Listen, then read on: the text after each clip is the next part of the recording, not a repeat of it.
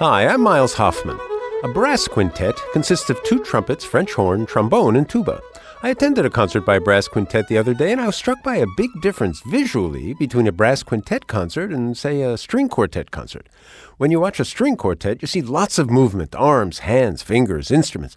But at a brass quintet concert, the only thing you see moving much at all is the slide of the trombone.